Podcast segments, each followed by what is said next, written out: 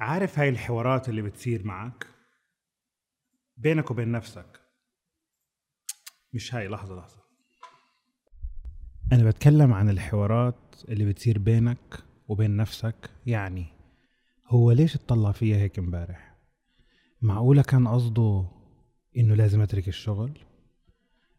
لما دخلت وقعدت كانوا سلفاتي قاعدين بيحكوا مع بعض واتطلعوا فيا وضحكوا. هم كانوا بيتمسخروا عليا. طب ليش؟ أنا شو عملت لهم؟ ولا معقولة بده يتركني؟ حيتزوج عليا؟ تركني أصلا؟ ابني حبيبي؟ مديري؟ خلاص بده ياني أمشي من الشغل؟ طب ما أنا بشتغل طول النهار والليل. ما أنا تعبان. والحوارات اللي تستمر وتستمر وتستمر بكل بساطة معناها أنت في أزمة. وعقلك اللي المفروض بيشتغل معك عشان يحل الأزمة اتحول وصار أسوأ عدو لإلك. حلقتنا اليوم عن حل الأزمات وكيف تستخدم عقلك إنك تحل الأزمة مش تكبرها وتضيع فيها.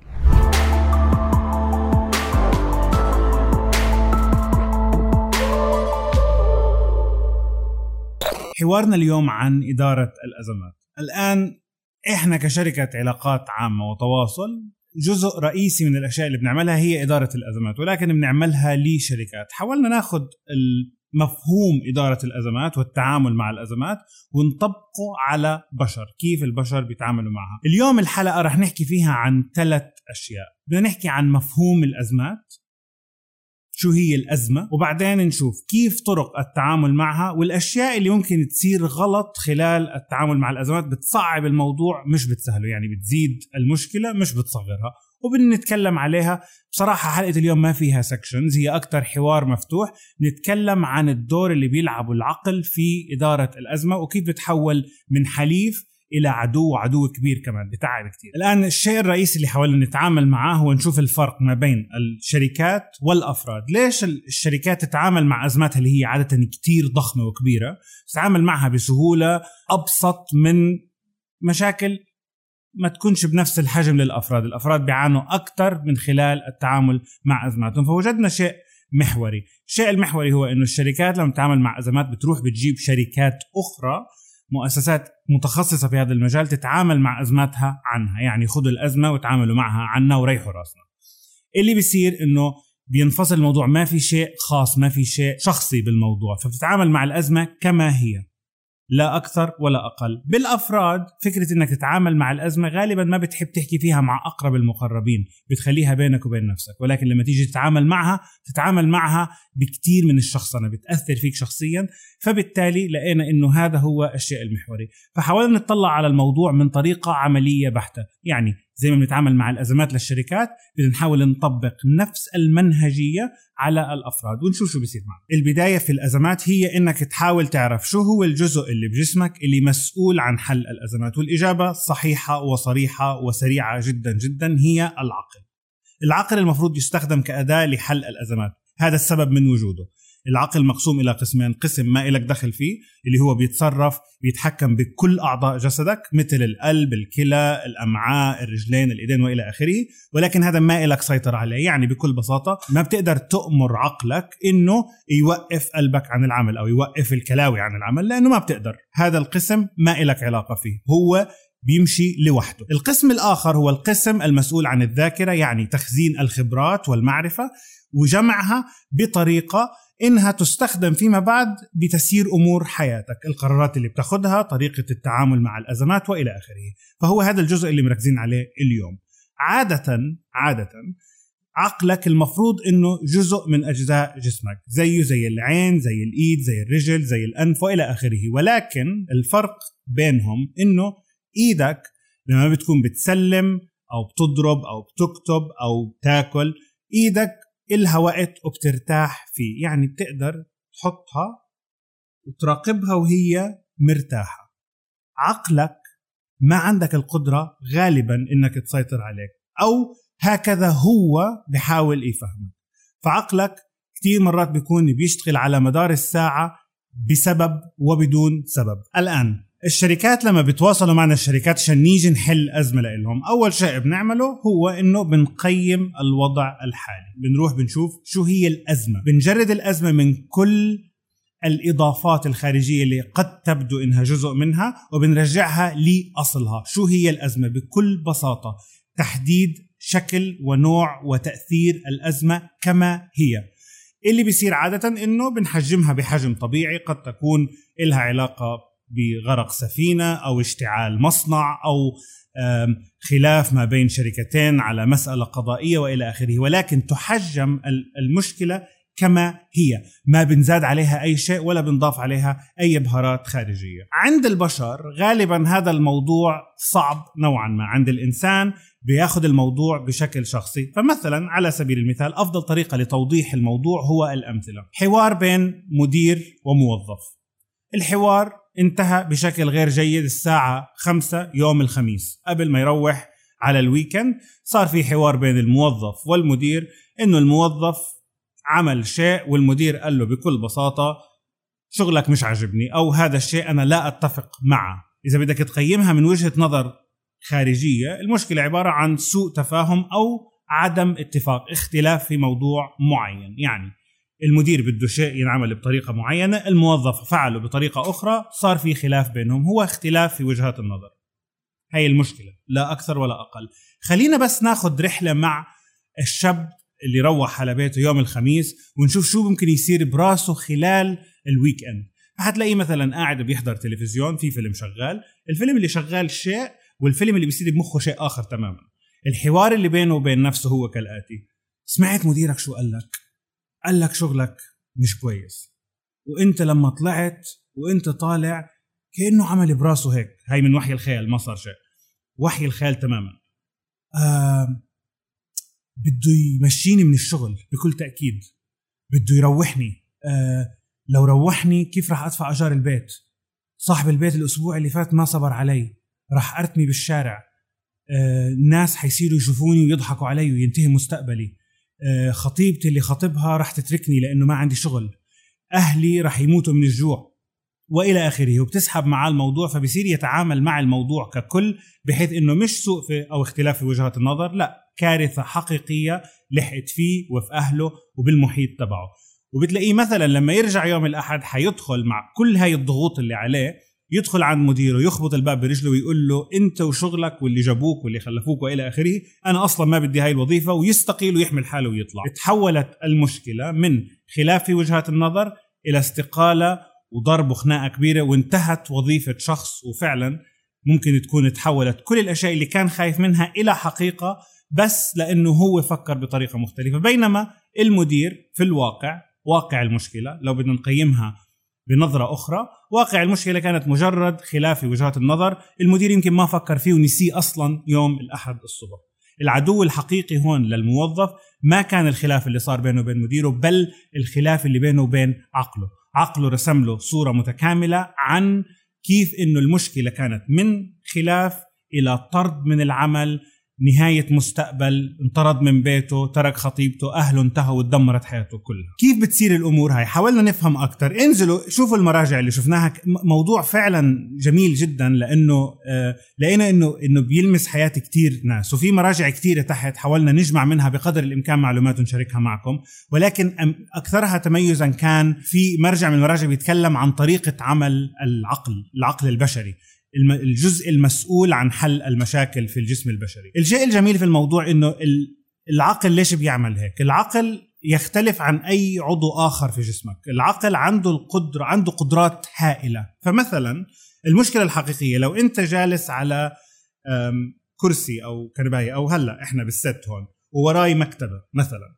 المكتبة هاي وزنها 250 كيلو جرام عليها كمية كبيرة من الكتب وأنا جالس وراها. العقل المفروض يعمل إمتى وكيف؟ لو هاي المكتبة قايلة للسقوط رح توقع. هاي فعلا مشكلة حقيقية تحصل الآن. العقل عنده القدرة على مراقبة المحيط. يعني من الصوت صوت المسامير وهي بتطلع من الحيط ممكن عقل يتنبأ إنه عم بيصير شيء غلط ورايا. كمية الحسابات اللي بيعملها العقل في أقل من ثانية عنده القدرة إنه يقيم الآتي. يؤمر الوجه إنه يستدير ويطلع إذا شاف المكتبة عم تتحرك من محلها العقل بيعرف في الحالة هاي إنه المكتبة متجهة بالوزن الهائل اللي فيها بالكتب اللي فيها متجهة اليه فبيعمل حسابات بأقل من أعشار من الثانية بيشوف هل الجسم قادر على تحمل الضربة هاي؟ هل عند الجسم القدرة إنه يلتف ويمسك الوزن هذا ويثبته ويحمي نفسه؟ أو هل من الأفضل إنه يقوم ويغادر المكان بسرعة وياخذ أي شيء عزيز عليه مثل الميكروفون ولا الاضاءه ولا المخرج مش مهم. ويهرب من المكان مين الحل الأفضل؟ وبعدين بعد القرار عنده القدرة على إفراز الهرمونات اللازمة إنه يسرع عملية الهروب أو الدفاع ايا أفضل. ويؤمر العضلات بالتوجه إما بالهرب أو إنك تحاول تسند المكان تحمي نفسك. كل هذا في أقل من عشر في الثانية هاي مشكلة حقيقية تحدث الآن والمخ قادر على التعامل معها أو العقل البشري قادر على التعامل معها بسرعة تفوق أي كمبيوتر موجود على وجه الأرض الآن هل هذا هو الواقع؟ لا لأنه غالبا العقل بيكون منهك منهك بإيش؟ منهك بكيف بنت عمي طلعت علي امبارح جارتنا شو حكت صديقي العزيز لما حكى معي امبارح كان صوته متغير معناتها في كذا وكذا وكذا. فالمخ بيكون غالبا شاغل حاله بمجموعة من المشاكل انتو أدرى فيها وأكيد بتعرفوا عن شو عم بحكي لأنها تواجه الجميع. الفكرة من الحلقة كيف إنه نحاول نسخر المخ في مجال حل المشاكل بطريقة مناسبة طريقة تليق فيه. أنت تكون متحكم فيه مش هو اللي متحكم فيك. أنت تستخدمه لحل مشاكلك مش تحوله لأكبر مشكلة تواجهك. نرجع على موضوع المشاكل. كيف عقلك انت اللي بتسيطر عليه مش هو اللي بيسيطر عليك؟ عقلك بده يسيطر. من مصلحة عقلك إنه يضل دائما مسيطر على المحيط. عشان يسيطر على المحيط لازم يكون في مشاكل. وعشان يكون في مشاكل قيم وضعك الآن. أنت عزيزي المشاهد باللحظة هاي اللي عم تحضر فيها الفيديو شو المشاكل اللي عندك؟ الآن شو المشاكل اللي عندك؟ حتيجي تقول لي عندي دفعات بعد ثلاث شهور آه، كان في قبل عشرة أيام آه، واحد من قرايبنا اطلع فيا بطريقة ما عجبتني أو صديق لإلي حاسه متغير معي هاي مش مشاكل لحظية هاي أشياء من وحي خيالك أنا بسألك عن مشاكل الآن هل أسرتك حولك؟ هل الجميع بخير؟ هل الناس اللي بتحبهم مبسوطين؟ هل أنت مرتاح الآن؟ أكيد التخطيط مهم وإنك تكون عارف شو جاي مهم وتعرف شو اللي راح كمان مهم ولكن ما تخليه جزء ضخم من حياتك الفكرة إنك تختزل المشكلة بقدر الإمكان باللي اليوم شو عم يحصل معي. اللي عقلك بيعمله هو العكس تماما. عشان يضل مسيطر وعشان يضل في مكان قادر منه إنه يتحكم بكل الأمور هو يخلق مشاكل. فبما إنه ما عندك مشاكل الآن هو عنده خيار من الاثنين. إما يرجعك لورا أو ياخذك لقدام. يجي يقول لك متذكر قبل ثلاثة أشهر لما واحد من أصحابك مر من جنبك وتكلم معك بطريقة مختلفة؟ أو متذكر لما رحتوا عند بيت عمكم كيف مرت عمك اطلعت على والدتك بطريقة مش صحيحة؟ تخيلي لما تروح المرة الجاية شو ممكن يصير؟ وبيبدأ بيرسم من وحي الخيال أشياء قد تحصل وقد لا تحصل أبدا. ممكن ما تصير أبدا. أجمل مثال شفته فيما يتعلق بهذا الموضوع هي فكرة بسيطة. إنك تكون جالس وتشوف نقطة على الحائط، نقطة سوداء على الحائط جنبك تطلع عليها وبتشوف إنه في عقلك بقول لك هذا عنكبوت أو حشرة سامة. بقول لك هاي النقطة هي حشرة سامة. وبتبدأ الرحلة. بقول لك أنت لما تدخل تنام الحشرة السامة رح تيجي فوقك تربط حبل بالسقف وتنزل وتنزل هون تقريبا تقرصك في رقبتك عند الوريد. بالضبط. تحط كمية من السم كافية إنها تصحى من النوم الوجع. رح تركض بدك تجيب مفتاح سيارتك تدور عليه ما تلاقيه بعد ما تطلع برا تشغل السيارة ما تشتغل تركب السيارة وبعد ما بطريقة أو بأخرى تشغلها السم انتشر في جسمك عينيك بطلت شايف كويس ما عرفت توصل على المستشفى انتهت حياتك وأنت بالطريق. الواقع الواقع كل اللي أنت محتاجه إنك توقف وتتعامل مع المشكلة الحالية. شو هي المشكلة الحالية؟ إنه في نقطة سوداء على الحيط. فقط لا غير لا تسمح لعقلك إنه يسحبك باتجاهات أخرى. لو تعاملت مع المشكلة الحالية رح تقوم توقف وتمشي باتجاه النقطة تقترب منها أكثر وتشوف إنها نقطة سوداء وانتهى الموضوع. يا تحاول تمحيها يا تحاول تعبيها يا تصلحها وانتهت القصة. ما تسمح لعقلك إنه ياخدك على أماكن أخرى. يمكن ما تصير وأكيد ما صارت. الآن عشان نرجع على الموضوع نفسه اللي عم نحكي فيه اللي هو تخصص الشركات. ليش الشركات تتعامل مع المواضيع بطريقة أبسط؟ بكل بساطة الشركات دائما بتركز على إنهم يجيبوا جهة ثالثة تتعامل مع الموضوع. أنا ما بقول لك روح كل مشكلة بتواجهك احكي لكل الأمة لا أكيد لا. حاول ما تشارك مشاكلك مع الناس ولكن حاول بقدر الإمكان أنك تتعامل مع الموضوع كما تتعامل معه الشركات بلا شخصنة. يعني دائما أحصر المشكلة بقيمة المشكلة الحالية. اللي حكت لك إياه بنت عمك امبارح ما كان قصدها شيء مبني على تسعة أشهر من التفكير. هي شيء قالته فقط لا غير. لما قالت لك تخنانة أو وجهك ضعفان أو شكلك تعبانة مش قصدها إنها انت طول عمرك شكلك هيك وهي بتكرهك و و و وهي مجرد تعليق فقط لا غير. وغير هيك ما الأصعب من الموضوع لما تاخذ ما حصل وتبني عليه سيناريوهات قادمة. فبتيجي بتحط سيناريوهات 22 سيناريو براسك أو براسك بتقول المرة الجاية لما أشوفها أول ما أدخل خطة الدفاع هي إني أقولها واحد اثنين ثلاثة أربعة. وبعدين هي لما ترد هيك راح أقول أنا هيك. وبعدين لما يتدخل ابن عمي راح أرد عليه أقول له هيك وأدخل بقية الأسرة بالموضوع عشان نحل القصة. هذا اللي عقلك بحاول يوحي لك إياه وكل اللي عم بحاول يعمله عقلك أو عقلك إنه يضل في نطاق السيطرة على مجريات الأحداث وكلها من وحي الخيال. الفكرة من كل اللي بنقوله إنه في ناس فعلا لما كنا عم نعمل البحث عن الموضوع وبنسأل إحنا بنحب نسأل الجمهور. لاحظنا إنه في كمية كبيرة من الناس. بقدر بكل بساطة أقول إنه عقلهم صار له شغال 30 سنة أو 40 سنة بلا توقف. بلا توقف. يعني وهو قاعد بفكر. وهو عم بحضر بفكر. وهو بيشتغل بفكر. وهو نايم بفكر. بغض النظر شو اللي عم بيعمله بفكر. ففكرنا لو نفس الأوضاع اللي بمر فيها عقلك المسكين اللي هو يعمل بشكل دائم دائم بأشياء بتهم وأشياء ما بتهم. لو طبقنا نفس الشيء على إيدك ولا رجلك لمدة أسبوع بس لو قعدت أسبوع كامل رجلك ما توقفت عن المشي أسبوع كامل. يعني حتوقع حتنشف وتوقع. فأنا فعلا مش عارف كيف العقل البشري بيستمر برحلة 40 ولا 50 سنة هو ما توقف عن العمل. أبدا ما توقف عن العمل. وعشان إيش؟ عشان أشياء حصلت من زمان أو أشياء ما راح تحصل أصلا. يعني أشياء أنت خايف منها إنها تصير وهي ما راح تصير أصلا. الفكرة بكل بساطة انه لما عقلك مشغول بكل هاي الأمور اللي لا حتقدم ولا حتأخر لأنه الواقع اللي راح واللي جاي ما إلك سيطرة عليهم. أنت فقط تسيطر على الآن اللي عم بيصير معك هلأ باللحظة هاي اللي إحنا فيها. هاي بس اللي أنت بتسيطر عليه. أما اللي راح واللي جاي ما إلك أي سيطرة عليهم. اللي راح الأفضل إنك تحط وقتك ما تفكر بإشي راح وانتهى. استثمر وقتك بإنك تخترع آلة وقت. تسافر فيها بالزمن وترجع مرة تانية. أفضل ما تقعد تفكر طب لما حكى لي هيك شو كان قصده وكيف كان لازم أرد خلص مش رح يرجع انتهى راح. واللي جاي اللي عم بتفكر فيه فكر وخطط وحط خطط مستقبلية مهم جدا إنك تخطط. ولكن في حدود المعقول وفي حدود الأشياء اللي ما زال عقلك بيعمل بطريقة فعالة فيها.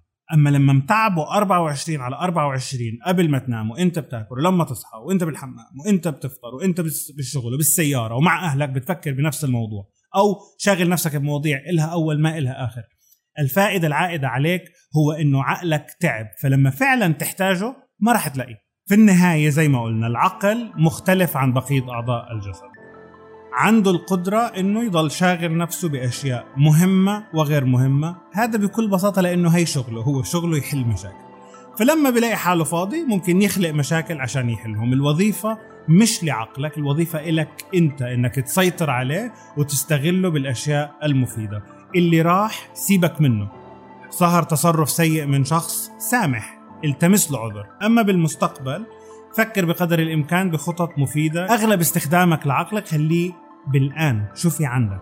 حاول تحل مشاكلك اللي عندك وتفكر بطرق إيجابية على اللي بيصير الآن لأنه هذا حيحسن المستقبل. آخر شيء ريح عقلك عشان يريحك لأنه إذا تعبته عن جد رح يتعبك وبقدر يتعبك. نراكم.